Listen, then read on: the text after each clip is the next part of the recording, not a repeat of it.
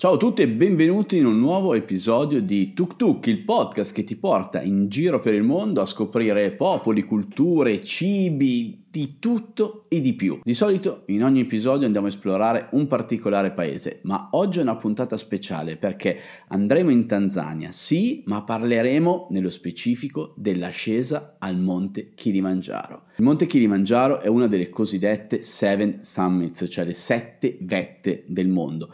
La sua vetta, 5.895 metri sul livello del mare, arriva a sfiorare i 6.000 metri. Ci si può arrivare con le proprie gambe senza bisogno di una preparazione tecnica. Io l'ho fatto, sono riuscito a raggiungere la sommità del monte lo scorso febbraio e qualche giorno dopo non ci siamo incrociati davvero per pochissimo, anche un'altra ragazza italiana ce l'ha fatta. È la nostra ospite di oggi, vi presento Sara Melotti. Ciao Sara! Ciao, ciao Claudio! Co- come stai innanzitutto? Bene, bene. Si va avanti, tu? Sì, e eh, io bene, dai. Anch'io chiuso ormai da tantissimo tempo. Tu dove sei, ma soprattutto dove saresti dovuta essere? Eh, io sono a Brescia, ok. zona particolare, e sarei dovuta essere in Vietnam, il mio paese del cuore. Perché ah, tu eri già stata in Vietnam, o sbaglio? Eh sì, sì ci sono stata 5-6 vol- volte. Come mai torni così spesso in Vietnam? Cosa ti lega a quel paese? Ma eh, ho un sacco di amici vietnamiti a cui sono molto legata e torno a trovarli e ah, a mangiare. Qual è la tua, zona, la tua zona preferita? Ma guarda, mi piace un sacco a noi okay. perché non sono una da città, però a noi è una città con un'identità molto forte sì. e poi tutta la zona, cioè l'area ristorazione mi fa impazzire e poi passo tanto tempo a Hoi An. Okay. Un po' fu- fuori dal centro turistico, un po' più. Che bella che Hoi An. Ce l'ho nel cuore. Molto. È proprio, secondo me, la cosa più che più mi è rimasta del Vietnam, sinceramente, come, sì. come luogo, senza ombra di dubbio. È pacifica, ti, sì. lascia, ti lascia. Poi l'ho vista la sera della um, festa delle lanterne, quindi mm, pazzesco, una, una meraviglia. Ma siamo qua a parlare di Kilimangiaro. Prima io ti ho presentato come fotografa, vero? Ce sì, ci tieni? Sì, tra le tante cose è la prima che, che, che ho fatto. Sì. Tu hai, cosa, hai, fatto una pubblicità, se non sbaglio, molto importante, vero? Ho visto su Instagram qualcosa del genere. Pubblicità? No, avevo visto tipo un cartellone grosso con una tua ah, foto. Sì, Cos'era? Sì, una campagna pubblicitaria per eh, il Teatro Grande qua a Brescia. Um, hai giocato in casa? Sì, no, è stato bello, anche perché prima facevo la ballerina, io prima di, di, iniziare a fare la viaggiatrice e il sogno da piccola era di ballare in quel teatro, quindi avere una wow. foto mia lì è stato gigante, wow. è stato bello. Tu a che età hai iniziato a viaggiare? Dai, poi dopo parliamo del Kilimangiaro. Ma guarda, eh, viaggiare sul serio sì. tardi. Uh, mi sono trasferita negli Stati Uniti quando avevo 20 anni mm-hmm. e ho vissuto là 8 anni tra Los Angeles, Las Vegas e New York. Uh, poi um, facevo la fotografa di moda all'epoca, ho avuto una crisi di coscienza perché ho capito che il mio tipo di fotografia contribuiva a far star male le donne, quindi crisi di coscienza ho deciso faccio un progetto per riscattarmi del male fatto finora, uh, viaggio il mondo, vado in 20 paesi e chiedo alle donne cos'è la bellezza per loro in tanti paesi diversi per avere un'idea più, più globale di, di cos'è la bellezza. E ho iniziato a viaggiare così, era il 2015. Era il 2015. Tardi. Raccontami di questo progetto che è molto bello. Si chiama Questro Beauty, um, è un progetto di ritrattistica e, ricerca, uh, quindi giro per, per, ora ho fatto 15 paesi. Okay. Uh, fotografo le donne che incontro per strada, con quelle con cui posso parlare faccio 5 domande. Cos'è la bellezza per te? Cosa, cos'è la cosa più bella del mondo? Cosa rende una donna bella? Cosa rende una donna non bella? E ti senti bella. E è stato molto interessante perché ti rendi conto dopo un tot di paesi che le risposte non sono simili eh, in contenuto ma Tendono. sono simili perché sì sono tutte risposte astratte. Quindi non è che ti dicono cosa rende una donna bella ah le tette grosse o no ti dicono tutte la, la cosa che viene fuori più è empatia gentilezza e confidenza in se stesse. Wow che bello e questo progetto. interessante. Se non ci fosse stato il coronavirus quando pensavi di terminarlo ma si parlava di, cioè potrebbe essere interminabile. Il mio goal erano 20 paesi, sì. quest'anno ne volevo fare altri tre e poi uno, si parlava di fare una mostra a mm, giugno, che ovviamente certo. non succederà. Vabbè, è tutto solo rinviato, dai, ci siamo messi in esatto. pausa. A me piace voler pensare questo, insomma, che ci siamo messi esatto. un attimo in esatto. pausa e per ripartire anche più forti. Di Ma prima, sì, guarda, io la sto prendendo come un'opportunità per, perché comunque siamo sempre di corsa, sempre sì. in giro, è, non è facilissimo centrarsi, eccetera.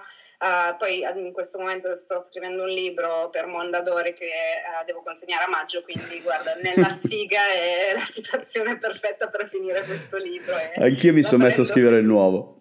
Eh, tu sforni sì. a... Ma no, in realtà non, non, voleva essere adesso perché senza voler spoilerare nulla, ma volevo ri- ritrovare situazioni di viaggio e quindi scrivere in quelle situazioni, specialmente nei voli. Eh, perché io nei, quando sono sui mezzi di trasporto sono molto ispirato da quel punto di vista, quindi volevo scriverlo in quel modo. Adesso mi sono ritrovato qua e dopo le primissime cose che devo fare, io fai conto che mi sono bloccato praticamente subito perché sono a pochissimi chilometri dal focolaio. Io devo andare in Sri Lanka e non sono andato per questa ragione, proprio per cautela, avevo capito che la situazione qua era, era comunque molto grave. Eh, poi è diventata più grave dalle tue parti, però all'inizio era, era tutto qua. E mi sono ritrovato come quando ero sul cargo mercantile. Cioè, sei chiuso, hai fuori il mondo intero, no? l'oceano, Pacifico, cioè dici, ah che bello, vorrei farmi un tuffo, ma non puoi. Cioè, non puoi uscire da quella dimensione ed erano 26 giorni. E allora ci sta, ah, mi sono messo qua e dedicando un po' di tempo al giorno alla scrittura, creare magari un po' di ossatura, un po' di bozze, insomma, mettere giù per scritto delle idee e poi vediamo perché effettivamente io sono appena uscito con un libro, quindi non ha, mm, non ha neanche senso. Però è un peccato non sfruttare questo periodo, insomma. No, infatti, tra- traiamo nel meglio, che è meglio. Però poco prima di questa interruzione io addirittura prima, eh, appena prima di introdurti, l'ho detto ai ragazzi che l'ho realizzato solo adesso. Io la prima vera notizia del coronavirus, cioè quella che mi ha messo in allarme, io ero proprio um, sull'ascesa al Kilimangiaro, mm. uh, la seconda tappa, e mi ricordo che prendevo ancora il telefono e avevo cominciato a ricevere i messaggi in chat dai ragazzi di Sivola che insomma la situazione incominciava a essere problematica mm. con i voli della Cina, eccetera, e stavo andando sul Kilimangiaro una settimana dopo, cinque giorni sì, dopo, qualcosa del genere, dopo. l'hai fatto anche te. Sì. Io ho letto un è post vero. bellissimo sulle tue motivazioni. Vuoi raccontarcelo? Allora, um, è un po' pesantina, ma, ma la Sei voglia, eh, se no Eh, certo, certo. Ok. Um, io ho avuto un 2019 come tanti di merda. Um, delusione d'amore che mi ha un po' distrutta, ma distrutta al punto tale di andare in blackout totale. E ho fatto un febbraio dove non c'ero praticamente, stavo talmente male che avevo perso 12 kg, 13 kg in totale e ero lì scheletrica che manco stavo in piedi e siccome mi piace fare le cose in piccolo, una notte mi sono promessa tu tra un anno non solo ti rimetti in piedi ma tra un anno sei in cima al Kilimangiaro. In più avevo un nonno um, alpinista, okay. amante della montagna, eccetera, eccetera, e era un po' anche una vado lassù per, per, te, storia molto lunga che sarà nel libro. Ok, e, sì, non spoileriamo. ho portato uh, una piuma, del, il mio nonno era un alpino, okay. ho preso una piuma di uno dei suoi cappelli d'alpino e l'ho lasciata molto illegalmente in cima al Kilimangiaro. Cavolo. Ma il, come mai proprio il Kilimangiaro? C'è un motivo particolare oppure no? Mm, no, ero stata in Tanzania nel 2016 sì? per uh, un progetto con una ONG e um, una delle ragazze che faceva volontariato lo scalava um, una settimana dopo che io partivo e mi aveva un po' preso questa cosa. Poi sai quelle idee che continuano a tornarti in testa, sì. cioè che non, non sì, ti lasciano. Quindi mettici quello, si vede che, non so, ho preso la montagna come una metafora per eh, la vita, che cioè, ci sono i momenti dove, dove sei giù e devi eh, persino camminare, ti sembra un'impresa, devi arrivare in cima e, e così. Eh, A me sembra la montagna mi ha dato sempre tanto in questi termini, mi sembra che una volta che poi arrivi in cima ti sembra in qualche modo di riuscire a unire i puntini quelle poche volte nella vita che ti è chiaro di solito sono momenti in cui poi non si torna indietro, cioè li unisci e realizzi, dici ops, averlo saputo prima. La montagna è uno di quei momenti che sei talmente con te stesso, con i tuoi pensieri, eh, poi magari ci arriveremo anche, io soprattutto l'ultimo giorno stavo andando in una crisi di panico sì. e, e, e, e, questi pensieri mi aiutavano in qualche modo e unisco in qualche modo i puntini quando arrivi su quel traguardo. È, è guardare indietro i passi che hai fatto, no? E ogni volta questo a me dà un, veramente un senso di forza in sì. qualche modo, non so, ricarica. E vedere che tutti quei passi avevano senso, comunque sì. anche quelli che, che, ti sembravano inutili o quelli che ti sembravano stupidi, cioè alla fine guardi indietro e dici ah, eh. tutto un senso, cioè serviva tutto arrivare qui. Sì, la montagna mol- si presta a molte metafore secondo me, eh, del, mm. del viaggio, della vita in generale, bello. Ne avrai di quelli da metterne tante te nel libro. eh sì, infatti apro con quello. Come, come sta andando? Eh, mm, eh, un, tu lo sai però benissimo, uh, scrivendo memoir uh, devi scavare un po' nella tua coscienza e può sì. essere abbastanza doloroso. Doloroso ma anche un po' terapeutico. A me sì, mi ha molto liberato comunque. Sì, soprattutto, soprattutto, il primo, quello dove mi sono messo probabilmente più mm. a nudo perché secondo comunque le persone già mi conoscevano e sapevano più o meno cosa aspettarsi. Seco- il primo è stato terapeutico in certi momenti. Sì. Sì. Ti fa anche realizzare cioè, certe cose che non avevi capito fino a, a quando inizi a scriverle. Cioè, sì. Per me scrivere è molto anche un modo di capire cosa, cosa dentro, cosa sto pensando. A volte non, finché non, non, mi metto a scriverlo non, lo capisco. È l'atto di metterlo su carta, comunque di imprimerlo in qualche modo. Credo sì. che, che, faccia molto la differenza. Sì. Bene, in e bocca al lupo. Un po' allora. di magia. Molto, molto, molto, molto. Anche un che di meditazione. esatto. Senti una cosa, ci hanno fatto un po' di domande. Mm. Gli rispondiamo direi insieme. Molti Vai. chiedono la preparazione. Io ti dico quella, come mi sono preparato io, vediamo come sei preparata te, se, ci, se ti sei preparata, perché so anche di gente che non, sei, che non sei preparata.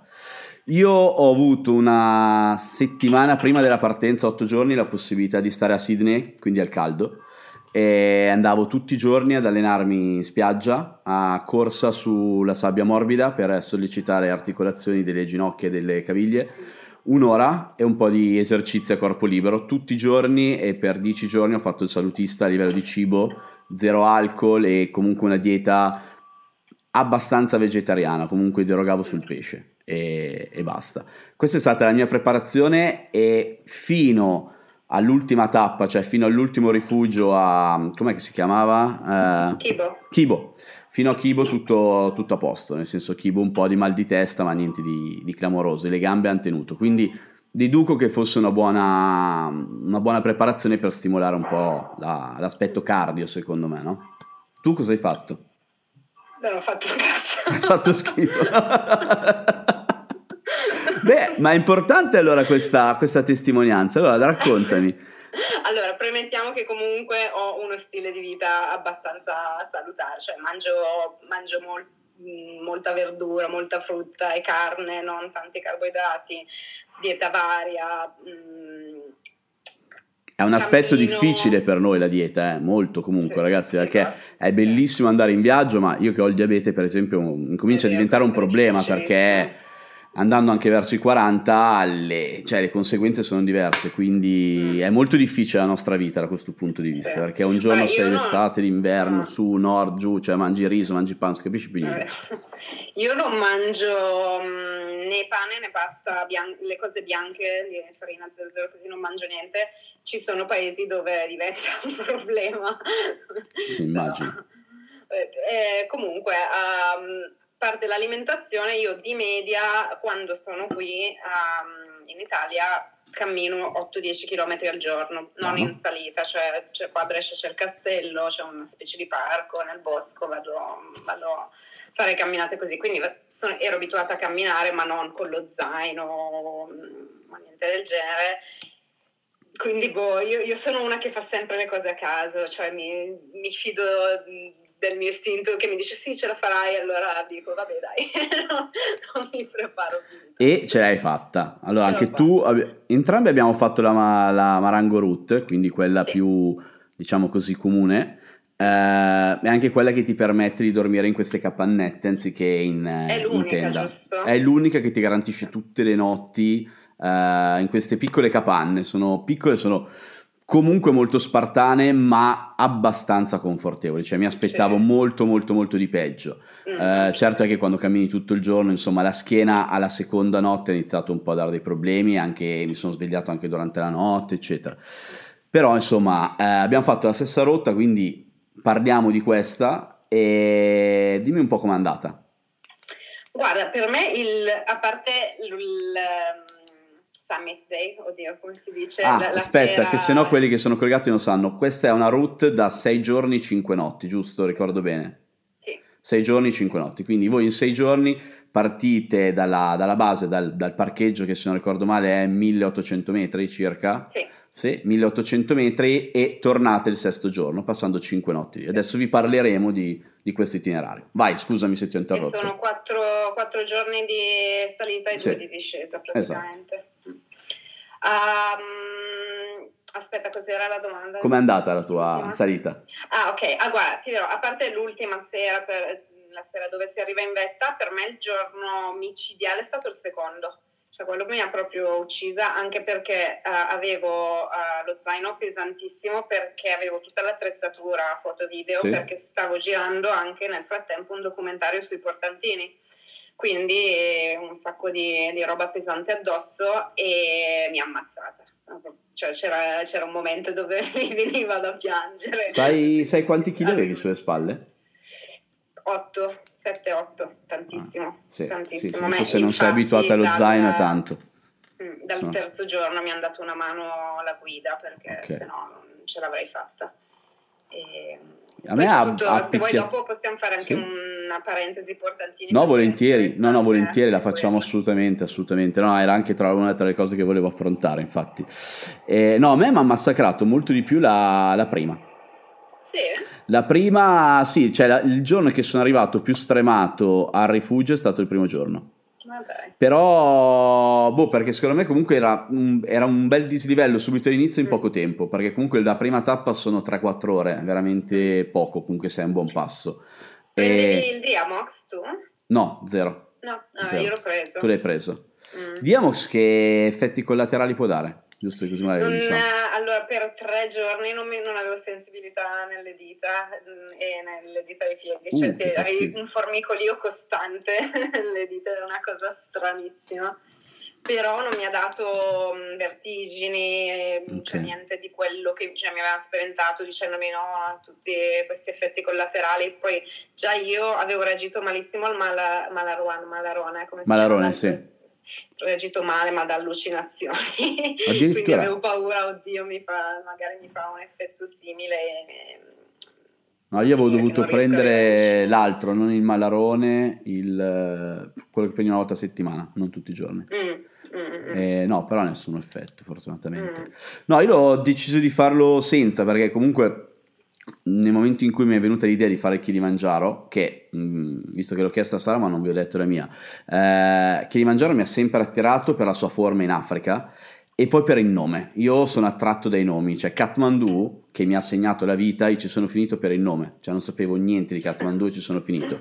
Kilimangiaro, la forma, ma anche il nome Kilimangiaro, il nome che mi chiamava, quindi un motivo ancora più futile assolutamente. Quindi... Ma Parentesi, tu hai capito cosa vuol dire Kilimangiaro? Vetta bianca. Mi no, mi hanno dato un sacco di risposte diverse, mi hanno detto che era dalla lingua che avevano i... Oddio, non mi ricordo il nome della tribù, Chadu, Chagubo, la tribù originale che viveva da quelle parti, uh, lo chiamava Kili, boh, un, un, altro nome che voleva dire uh, qualcosa uh, che, avesse, che aveva a che fare con Dio quindi la sì. montagna di Dio, la, la, vetta di Dio. Questo me l'hanno detto anche a me, nel senso che comunque lo venerano come un Dio assolutamente. Uh, a me avevano detto, la mia guida mi ha detto vetta bianca, che non mi ricordo se Kilim o Jaro vuol dire mm. bianco uno dei due, l'altro era vetta. A me hanno dato tre o quattro risposte completamente diverse una dall'altra. Il bello è se ti ha dato tre o quattro risposte diverse dalla tua stessa guida, cioè la stessa persona. Sì, sì, è successo che, che me ne ha date due, ha cambiato la versione il giorno dopo, non, non so, secondo me un po' di cose, vabbè poi le guide peccano su... su Hanno fantasia. Sì. Hanno sapevano tutto delle erbe, delle piante, su quello erano... E magari ci hanno fatto la supercazzola anche lì. Non, non. Ogni tanto mi viene questo dubbio. Sì. Sì, sì. capita. Ogni tanto, ogni tanto, sì, ogni tanto sì. Una volta ho provato a fare una supercazzola così a un gruppo con me, ma mi hanno sgamato immediatamente. Non sono, non sono assolutamente capace di fare le supercazzole.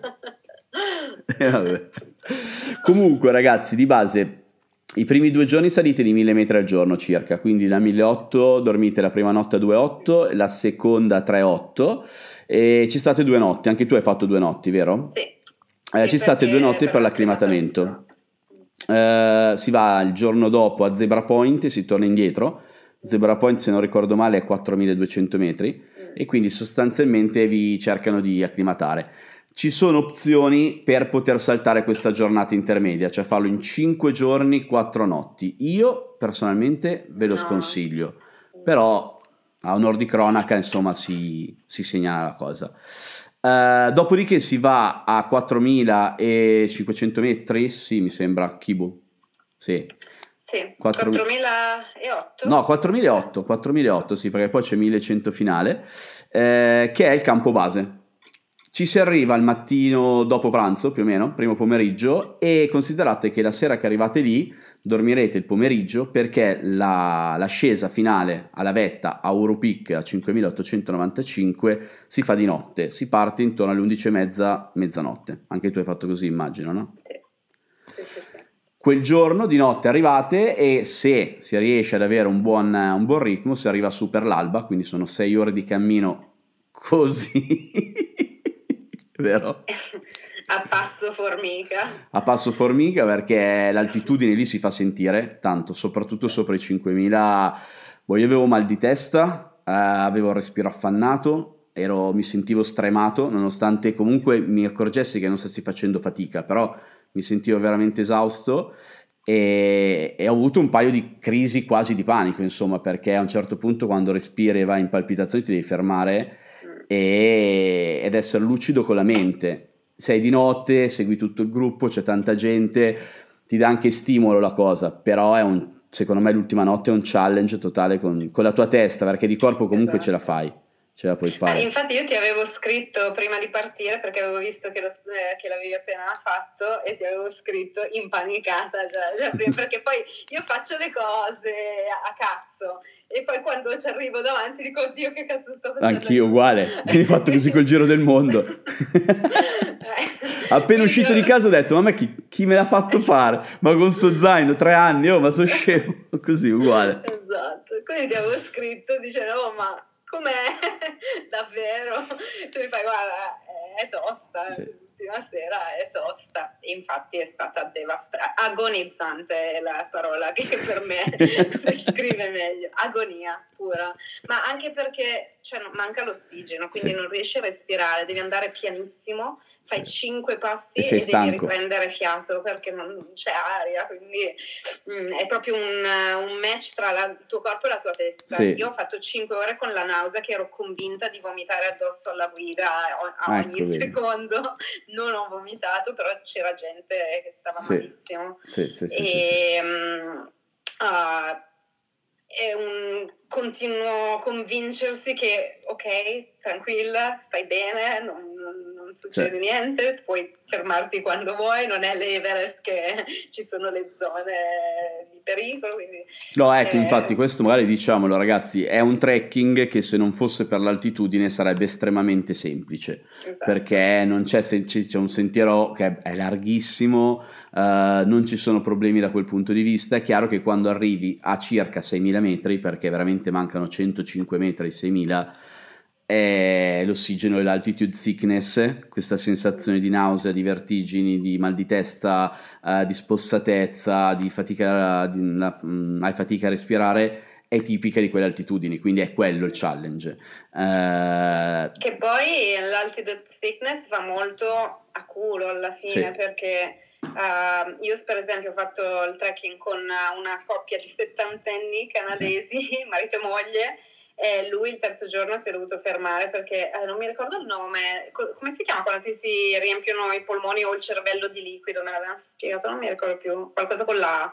Vabbè comunque c'è il rischio um, che per via dell'altitudine ti si riempiano i polmoni di liquido. A lui è successo e l'unico rimedio è scendere. Certo. Quindi lui è sceso, invece la, la signora settantenne canadese è arrivata fino a Gilman Point, poi non è voluta venire a Uhuru, però ce lei ce l'ha fatta. Però um, cioè, prende a caso il mal d'altitudine, non, non Io non so qualità. se ti ho raccontato cosa mi è successo a, tra Gilman e Uhuru Peak. No. Allora, è successo che praticamente io quando, quando arrivo lì al Kilimangiaro vedo questo Gilman Point nella, nel plastico e non so perché mi fossilizzo su un'altitudine che era, cos'era, 5790 mi sembra Gilman Point, mm. comunque 100 metri più giù del, di Europeak. Solo che arrivando su appena un secondo prima dell'alba, c'era ancora buio perché l'alba sorgeva a sinistra, eh, il cartello era un po' scuro e io ho letto che erano solo 5 metri sotto Urupic e per come stavo e per come ero io ho litigato con la mia guida ma veramente a un certo punto di dirgli veramente di tutti i colori perché lui voleva portarmi là e gli dicevo che non me ne fregava niente di una stupida foto, ero già arrivato in alto, già arrivato in alto. E lui invece mi ha, spi- cioè, proprio mi ha stimolato ad arrivare, lo devo anche ringraziare perché poi alla fine sono arrivato a Uropicche e lì ho scoperto che in realtà ero 105 metri sotto, quindi in realtà c'era ancora un bel passaggio da fare per conquistare la, la vetta, non era una stupida foto, anzi era la foto. Esatto. Che poi è bellissimo il paesaggio in quel tratto. È pazzesco. Io ci ho messo quasi due, un'ora e mezza. Ah no, io col litigio ci avrò messo tre ore quel pezzo lì. sì, sì, ma guarda, gli stavo tirando le racchette, no? Veramente adesso esagero un po', però... No, prima di arrivare a Gilman Point, quando era ancora buio e eri lì che andavi a passo formica e loro continuavano a dire pole, pole, non pole. li sopportavo più, basta, sì. non voglio più sentire pole, pole in vita mia, basta. Hai ragione, è vero, pole, pole. Pole, pole vuol dire piano piano, ragazzi, quindi già, già più piano di così non si poteva andare. Cioè. Ma io volevo chiedere a te una cosa. Allora, io appena sono arrivata in cima, a parte la, cioè un po' ti viene da piangere. Io ho pianto come un sei... bambino, eh. ma come un bambino. Cioè, tra l'altro, di solito mi tengo abbastanza, ho fatto subito il video e sono scoppiato a piangere nel video. Quindi poi vabbè, film, filmatograficamente eccezionale, però vabbè non volevo in quel momento. no, però ti viene, cioè è, è, è, ti rendi conto davvero di aver fatto una cosa grande. Cioè, sì. Sei in cima e... all'Africa comunque, io ho sentito questo. Cioè, sei in cima all'Africa, sì, sei sopra le nuvole con le tue gambe, perché io ero arrivato al massimo a 4.000 con le mie gambe, cioè arrivare a 6.000 è Cazzo, 6.000 metri. Però ecco, non ci vuole tecnica per rispondere no. ancora all'itinerare alla, alla semplicità. Lo fare davvero chiunque sì, non, non, abbia... non è cordata. Ho visto, ho visto, un ragazzo arrivare, c'è un ragazzo in sedia a rotelle che sì. fa, cioè poi vabbè con aiuti vari, però... Beh, Roby, cioè... Roby Bruzzone, se lo volete seguire, c'è anche su Instagram, lui l'ha fatto con una gamba sola perché è stato amputato una gamba. Quindi ovviamente per loro è molto difficile. Io avevo il diabete che mi ha fatto penare l'ultima notte perché praticamente la cena che ti dicevano che c'era in realtà erano due popcorn. E io avevo fatto l'insulina quindi avevo, dovevo affrontare l'ultima salita con rischio di ipoglicemia. Fortunatamente no perché non so perché a quelle altitudini la glicemia schizza le stelle non, non sono mai riuscito a controllarla e quindi è andata bene però mi, avevo anche quel pensiero lì l'ultima sera per salire eh, su un cibo immagino l'ansia aggiunta sì, sì, sì. però è il cratere è clamoroso secondo me. Mm. E comunque io sono arrivata in cima e dopo l'estasi, dopo i pianti, dopo tutto, la prima cosa che ho pensato è non lo rifarò mai più. Sono felice di averlo fatto, ma non lo rifarò mai più. Tu invece? Io lo rifaccio. Sei già tornato? Sei, sì. È che vai a novembre? Eh, inshallah, se, se, aprono le frontiere, sì, novembre. Novembre, ma più che altro perché io volevo tornare in Tanzania. Eh, visto che c'è giù anche mio fratello che vive, vive a Zanzibar e fare il Gorongoro. Uh, quindi mi sono detto a questo punto è stata una bellissima esperienza, una bellissima avventura questa di Kilimangiaro.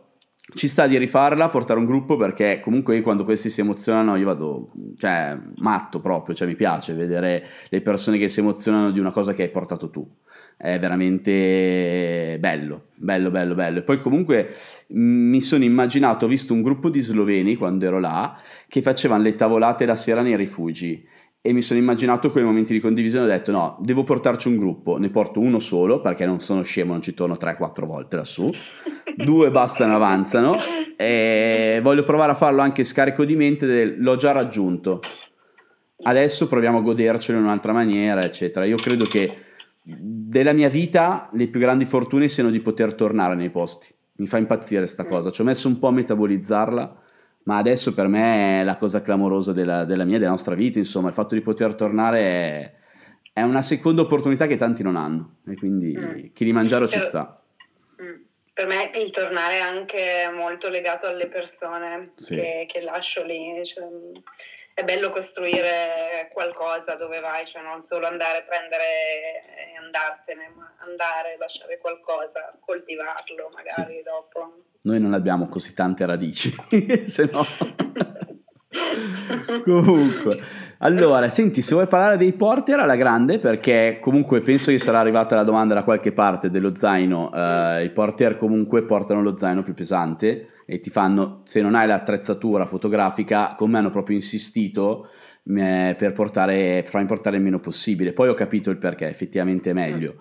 Eh, però avevo uno zaino da appunto una decina di chili, quindi ero, poi sono abituato avendo fatto due mesi e mezzo con lo zaino invece da 17. Quindi.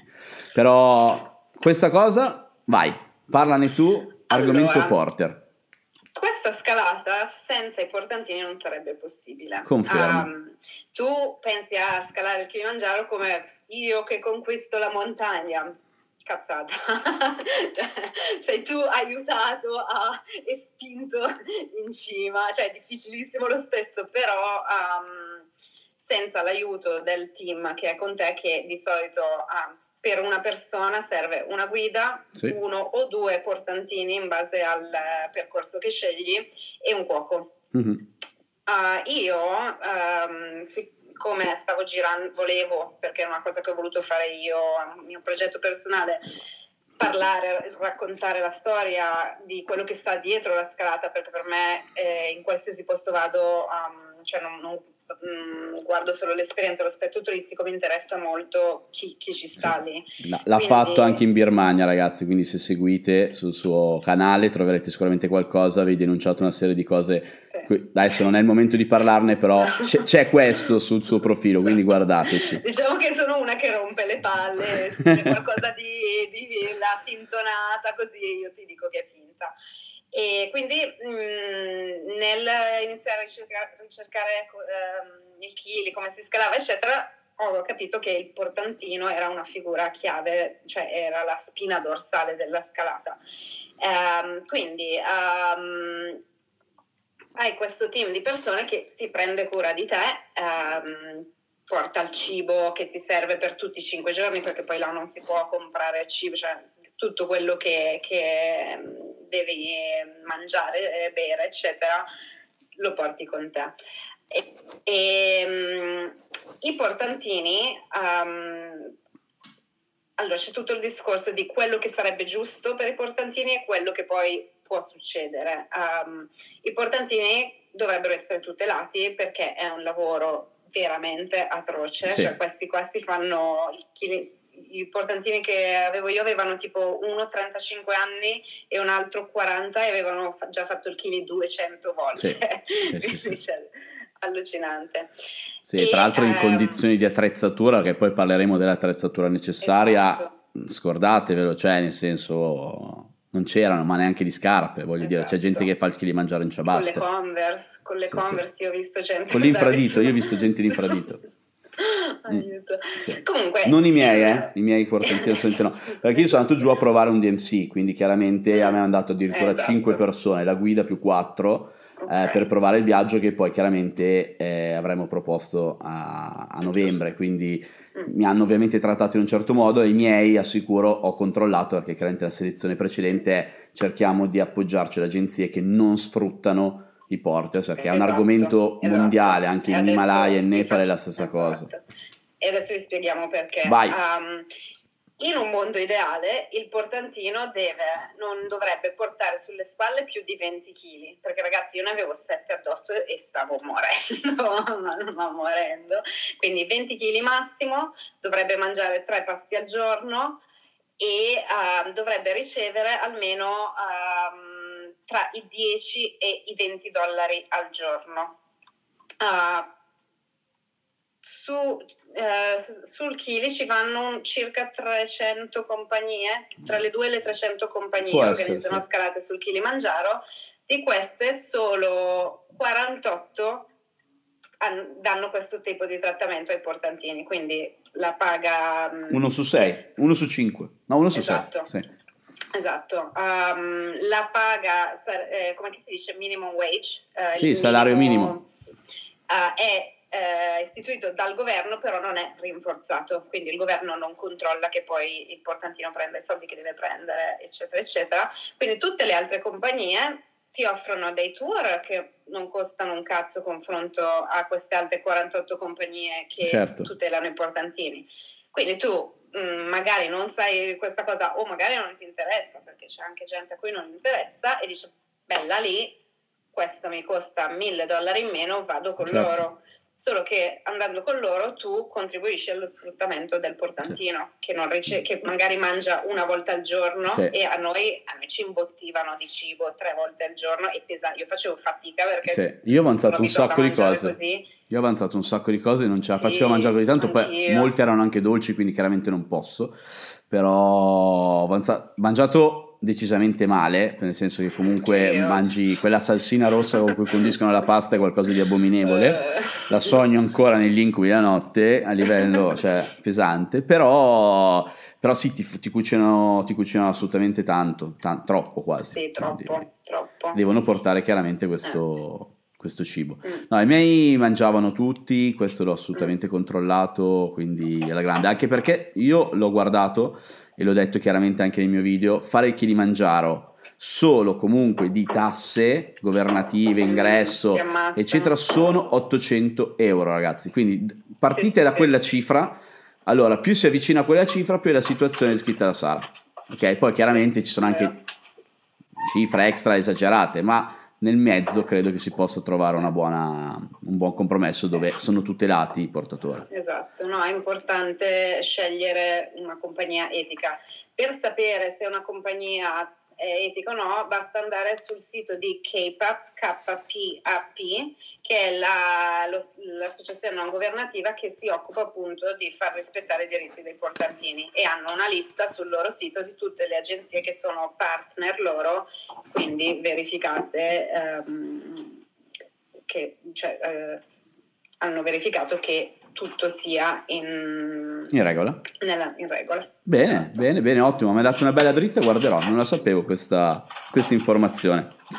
Senti, ci hanno fatto una domanda che secondo me è interessantissima. Che caratteristiche fisiche ed emotive non bisogna avere per salire Kilimangiaro? fisiche non lo so, uh, emotive um, diciamo che è meglio essere in un periodo della tua vita non troppo mm, disequilibrato. Essere, sì, esatto. Cioè, devi, devi, avere un po' di, di, confidenza in te stesso perché senza quella è dura. Sì. A onore del vero, ragazzi, la maggior parte delle persone che partono arrivano, eh, quindi comunque si passano dei momenti agonizzanti, come dice Sara, e anch'io assolutamente ho vissuto quei momenti, cioè non, sono momenti anche in cui credi di non potercela fare assolutamente. Ti fai forza anche del fatto che l'altissima percentuale di persone comunque arriva quantomeno a Gilman Point, che è sì. quello famoso che io avevo equivocato come la, come la vetta. Uh, andiamo nello specifico. Prima il periodo migliore e poi lo zaino e l'abbigliamento. Vai. Periodo migliore. Periodo migliore. Dicembre, gennaio, febbraio sicuramente. Sì. Io ho beccato sì. un tempo terribile, però tu l'hai beccato bello invece. Sì, guarda, io sai che non ha piovuto un giorno. Andata, ha iniziato a piovere l'ultima ora dell'ultimo giorno. Io non c'è stato un giorno che non abbia piovuto. Eh, mi ricordo. Poi vabbè, ho beccato brutto. chiaramente anche dei momenti di bello e fortunatamente bel tempo in vetta. Beh, comunque sì. il, la pioggia anche sul tuo stato psichico influisce parecchio, cioè ti, sì. ti, è una difficoltà in più da affrontare. No, è che sono proprio meteoropatico, cioè mi girano proprio i coglioni quando piove. Cioè, Io quando lavoravo, quando mi ero diplomato in Boccone avevo l'opportunità di andare a lavorare a Londra in un hedge fund e tutto quanto, no? quando ancora guardavo altre cose. E sono andato a Londra a fare il colloquio, l'avevo passato e tutto quanto, figurati, uscendo dalla Bocconi, finanza a Londra, cioè top. Ho detto no, qua piove troppo col cazzo, non vado, non ci vado. E non sono andato. Per fortuna. Io penso che io ci ho vissuto quasi otto mesi a Londra e me ne sono andata perché non sopportavo più il tempo. Cioè, non, non, avevo visto il sole da... Eh, quello, come fai? Come fai? Io non, c'è, cioè, boh, non ce la farei proprio, non ce la farei proprio. A vivere no, poi no. voglio dire, vabbè, starci così sì. Zaino abbigliamento. Ah, se no anche agosto-settembre, eh, ragazzi, come periodo va, va bene. Abbigliamento, um, ecco, sull'abbigliamento non ho fatto la cazzona perché non era il caso. uh, no, sull'abbigliamento è importante avere tutte le cose tecniche mh, necessarie, quindi i pantaloni da neve, le maglie termiche, il sacco pelo importantissimo, soprattutto sì. l'ultima sera. Um, ecco lì non, non scherzate perché poi ah, subirete delle conseguenze abbastanza pesanti.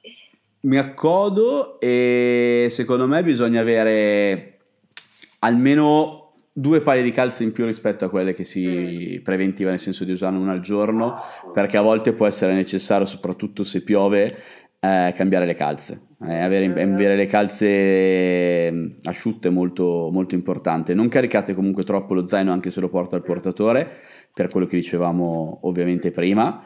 Eh, io ho portato, mi sembra, due o tre, no, sì, due magliette tecniche, una maglietta termica, un pile. Avevo, beh, avevo delle felpe tecniche che comunque mi passa outdoor, outdoor research e importante avere anche i pantaloni eh, impermeabili perché questi più di una volta mi hanno salvato eh, perché ovviamente una giacca in Gore-Tex serve per pararsi sia dal vento che dalla pioggia. E poi c'è da dire che l'ultima notte ci sono tipo meno 25 gradi, quindi sì. cioè, tanto del, del um, abbigliamento che vi portate dietro non lo usate magari fino all'ultimo esatto. giorno, perché esatto. è lì che vi serve. La... Esatto, quindi quello lì sì. E poi che altro? Beh, scarpe da trekking ovviamente. Non c'è, secondo me, non è uno di quelli in cui è necessario avere quella alta, lo scarpone io l'ho fatto con una bassa pur avendo delle caviglie terribili, eh, ma secondo me appunto per la semplicità che è il, il camminare comunque non ci sono par- tantissimi sassi, a parte in un certo punto uno può fare anche secondo me con le scarpe da trekking con suola adeguata. Sì. Io avevo quelle alte dure non sono stata felicissima della eh, mia scelta, cioè avrei preferito avere una cosa un po' più comoda. Un po' più morbida um, eh, soprattutto a scendere, mi, mi ha fatto malissimo, avevo, mi è partita mezza unghia. Sì, sì, anche a me, anche a me. Sì, perché la discesa è comunque pesante. Eh, a me, vabbè, io facendo, avendo fatto la ballerina ho delle pessime ginocchia ecco. e la discesa, cioè il penultimo giorno è stato pesante, cioè scendere da, da Oguro a Kibo è stato proprio pesante ma anche il giorno dopo, tant'è che una volta arrivata a, a terra, diciamo, uh, ho fatto due giorni nel letto perché non riuscivo a alzarmi dall'acido lattico. Io sono andato a Zanzibar da mio fratello. Eh, che, che fortunatamente adesso si è messo ad aprire un bar eh, in spiaggia, per cui anche bella atmosfera e tutto, Beh. quindi no, tanta roba, guarda, è stato, è stato bello. Io proprio sono arrivato al punto base, al parcheggio e la sera stessa, tipo tre ore dopo, ero in aeroporto per Zanzibar, quindi ancora con la roba tecnica addosso, ho fatto una doccia. Ma ti muovevi bene? Non, non avevi dolori? Uh, non esageratamente, sulle ginocchia tanto, tanto, ma muscolarmente no, perché secondo me muscolarmente quell'allenamento che ho fatto mi, ha, mi aveva preparato, perché comunque la sabbia morbida... Sabbia morbida fa sulle articolazioni, cioè comunque ti, ti allena a quello. Senti, qual era la tua più grande paura di non farcela? Cioè, cos'è mm, che ti mm. spaventava di più? Il mal d'altitudine, cioè avevo paura che mm, mi, cioè, di, di, iniziare a vomitare e non riuscire poi a fare la scrata in vetta l'ultima sera. per fortuna è andato bene. Ho avuto un mal di testa atroce nell'arrivare a Kibo e poi si è spento e non... Ah, però la mia, paura, cioè la, sì, la mia paura più grande era star male fisicamente al punto di non riuscire ad arrivare in cima. Io la paura più grande che avevo era l'ipotermia, il freddo, perché comunque mi ero reso conto di non aver preso su un piumino che avrei potuto prendere, sinceramente. Mi sono fidato del 100 grammi, ma quando c'è meno 18 gradi ti spaventa. Che poi in realtà no, perché ti riscaldi subito in salita, però avevo veramente paura. Ho fatto la salita con un paio di calze poi tra un paio di calze e l'altra che ne ho messo su due ho messo la busta di, di plastica mm. perché avevo anche paura che con la neve, visto che stava piovendo, eh, io avevo scarpe in Gore-Tex eccezionali, però ovviamente il Gore-Tex non è che è eh, a tenuta stagna, dopo un po', cioè tiene più delle altre, ma dopo un po' entra l'acqua. E a quel punto col freddo, i guanti eccetera, avevo terrore di, di avere veramente questa sensazione di ipotermia che ho vissuto in un certo qual modo sulla salita di Roncisvalle a Camino di Santiago a novembre che c'era un metro di neve e ricordando quello avevo veramente il terrore di, di vivere quei momenti che, sai, a Roncisvalle è dura, sei in silenzio, vabbè, cominci a urlare, prima o poi ti beccano e sei comunque a Roncisvalle, lì sei a 6.000 metri, cioè non, quello mi, mi, spaventava parecchio, devo sì. dire la verità. Cioè la no, il pomeriggio non dormivo per quella preoccupazione. Mm per quello. Faceva freddo, sì, quello sì. non ci sono dubbi. Sai mm. un'altra paura che avevo? Che, non, che uh, mi si scaricassero le batterie. Ah, mi hai detto prima. questo, sì. cioè, io avevo stato, perché comunque sto girando un documentario, quindi ho bisogno del, del footage, e quindi mi sono presa due power bank da... Che pesano, tra l'altro. Sì, sì, pesano un chilo l'uno, sono delle mattonelle, però retto e poi col freddo le batterie ti si scaricano subito, quindi le mettevo, mettevo tutte le batterie che avevo dentro una calza con dentro l- lo scaldamani acceso. Ah, ok. sto terrore assurdo. Sto guardando se ci hanno fatto un po' di domande in diretta perché quelle le avevo segnate ehm, dalla... Se non riesci a salire che succede? Vai, lo dici tu intanto che ne cerco altre. Vai se non riesci a salire torni indietro. Esatto. Um, ti, ti, hai sempre comunque una guida con te, non è che ti abbandonano a metà Kilimangiaro da solo e quindi se proprio non ce la fai, ho visto per, un paio di persone che hanno detto no basta io non ce la faccio, li hanno riportati indietro esatto. piano piano. Ciao, quanto bisogna preventivare come spesa volo più trekking? Tu hai fatto solo quello o hai fatto anche altro? Perché io posso fare un discorso generale da Tanzania, sono preparatissimo. Ma io era comunque una collaborazione. Era una collaborazione. A livello di prezzi non, non, ti so assolutamente dire, però ho fatto solo la scalata. Sì. Um, ma allora, considerata appunto la scalata, parte proprio nel senso, vorrebbe dire non pagare i tuoi porter, cioè le persone che ti accompagnano, sono 800, 800 dollari, quindi quella è la base. Poi c'è il volo. E poi una volta che siete lì, a mio parere, non fare un safari al Gorongoro o al Serengeti, siete in Tanzania, avete scalato il Kilimangiaro, credo che ve lo meritiate anche. Tu, Claudio, non l'hai fatto? A sto giro no, perché sapevo che ci sarei tornato a novembre. Ma c'eri già stato? Serengeti Gorogoro? Sì, anni, anni, anni, anni, anni fa, Bellissimo. tantissimo tempo fa. Sì, è, ah, è pazzesco. Cioè, secondo me è un peccato, insomma, non... Eh, Zanzibar magari un extra in più che vi va ad aumentare, magari lo potete togliere perché è puro mare, puro relax, che ribadisco anche lì, secondo me è strafunzionale un Kilimangiaro perché ti rilassi su una spiaggia caraibica, beh, una spiaggia bianca bellissima, ok.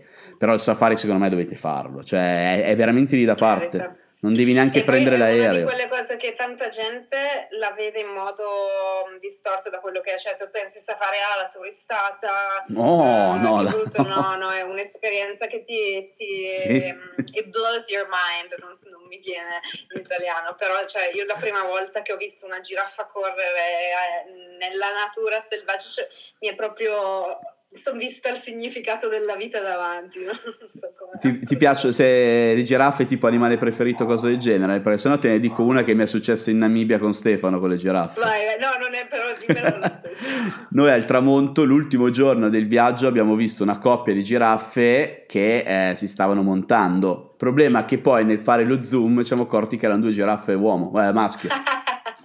e la guida ci, spie- ci ha spiegato che per le giraffe esiste l'amore omosessuale. Ma dai. Sì, questa non la sapevo. Adesso la chicca. Al tramonto due giraffe omosessuali hanno intrecciato le, i colli. Non si stato... smette mai di imparare. Veramente, incredibile. Però sì, ragazzi, il safari è pazzesco, è pazzesco. Io ho, ho dei ricordi boh, in tutti quelli che ho fatto clamorosi. È un'emozione, boh, secondo me ci fa tornare anche i bambini il safari in qualche modo. Aspetta che qua intanto ne cerco altre. Ah, è l'Ariam, ecco, quello della medicina per la malaria. Mm. Allora. Diamox. Ah, no, l'Ariam? L'Ariam era per la malaria, il Diamox per ah, l'altitudine. No. Avete mai fatto safari in mongolfiera in Botswana? No, mai. Tu? No. Ti è mai capitato? No, ho fatto tu? mongolfiera a Serengeti. Wow! Uh, Raccontami. Bellissimo. Com'è? Bellissimo.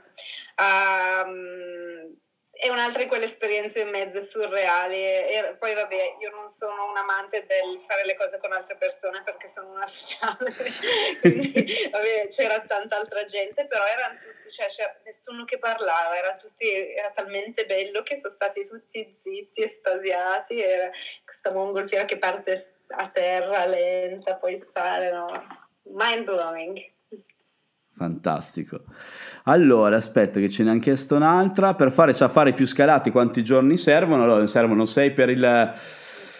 Dunque, voli, arrivi, dormi, quindi un giorno, ne calcoli 6 per la scalata, vai a 7, uno di spostamento 8 e io consiglierei almeno 2 o 3 giorni no? Sì, di safari, cioè almeno due notti. Massimo, eh sì, sì, tre giorni, due notti. Ovviamente più giorni fatti di safari, più alza il budget, eh, perché comunque mm. il safari anche, anche, lì ti va a impattare da, forte. Da che tipo di camping vuoi, se, cioè, esatto. se vuoi il glamping, allora... No, beh, lì addirittura proprio prezzi da, da lista nozze, insomma, da, da honeymoon.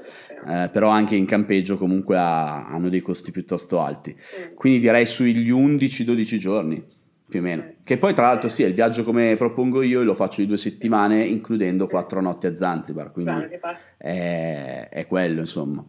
Sara, ti ringrazio davvero Grazie di cuore. È stato un piacere, veramente. Piacerone. Grazie, Grazie. e alla prossima avventura.